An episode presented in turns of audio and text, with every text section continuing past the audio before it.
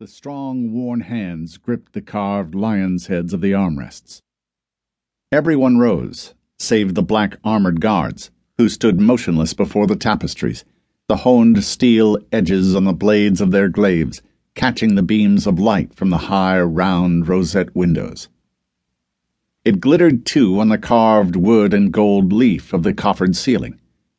One of her grandmother Sandra's salvage expeditions had brought it back with much else from a palace on the coast of Westria, California that was, built for some forgotten prince of the old Americans generations prior to the change. Moorish craftsmen had first wrought it for Spanish lords half a thousand years before that, across the eastern sea in Andalusia. Orlaith was suddenly conscious of it. What dramas had it seen in its journey across seas and centuries? What might it behold between now and the time of her grandchildren's grandchildren? Everyone had knelt, save the guards. Except, of course, Reiko and her followers. She was a reigning monarch in her own right, not a subject of the High Kingdom, and had remained standing after a respectful inclination of the head. Her followers had bowed deeply instead. Her dark kimono, with a subtle black on black pattern and gray striped hakama and dark gray five kamon haori jacket, were crisply perfect, but gave a note of sober formality to the occasion. For starters, it was men's formal dress where she came from, apart from the high belting of the hakama. It stood out vividly amid the multicolored and wildly varied splendor of lords and delegates from all of Montival's member realms.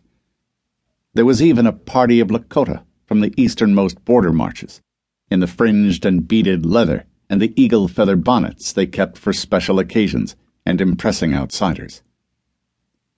Todenangst was familiar home ground to Orlaith but she could tell the Japanese had been impressed by the sheer alien bulk of the great fortress palace town, and positively shaken beneath their impassive politesse when they realized it had been built right after the change, when their grandparents had been scrambling for bare survival. What castles they had in Japan now were either refurbished survivors from very ancient times, or much smaller modern copies. Of course, Grandfather Norman built this to impress people, to intimidate people. Well, to crush them, really. Nana Sandra said he'd been drawing plans for it even before the change. Nobody's even ever tried to besiege it.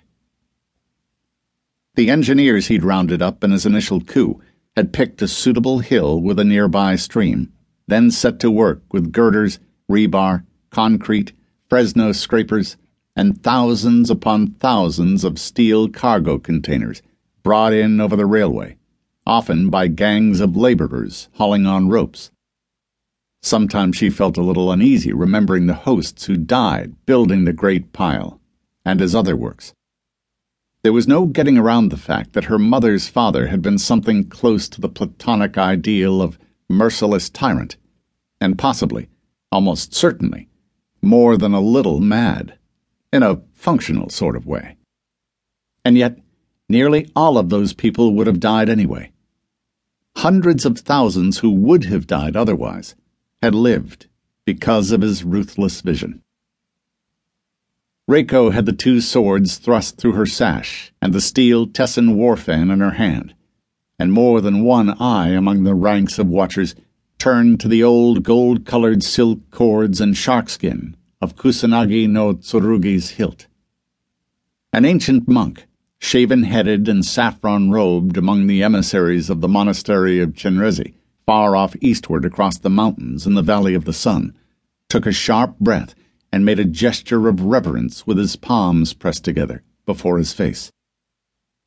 The High Queen wore a cote hardie in deep forest green that showed her six months' pregnancy rather obviously and she looked exhausted beneath an iron resolution, her face framed by a pinned back mourning veil of black gauze held by a silver and gold band and a chain of office around her neck, plaques alternating the lidless eye of the Armingers and the spread winged raven of House Artos.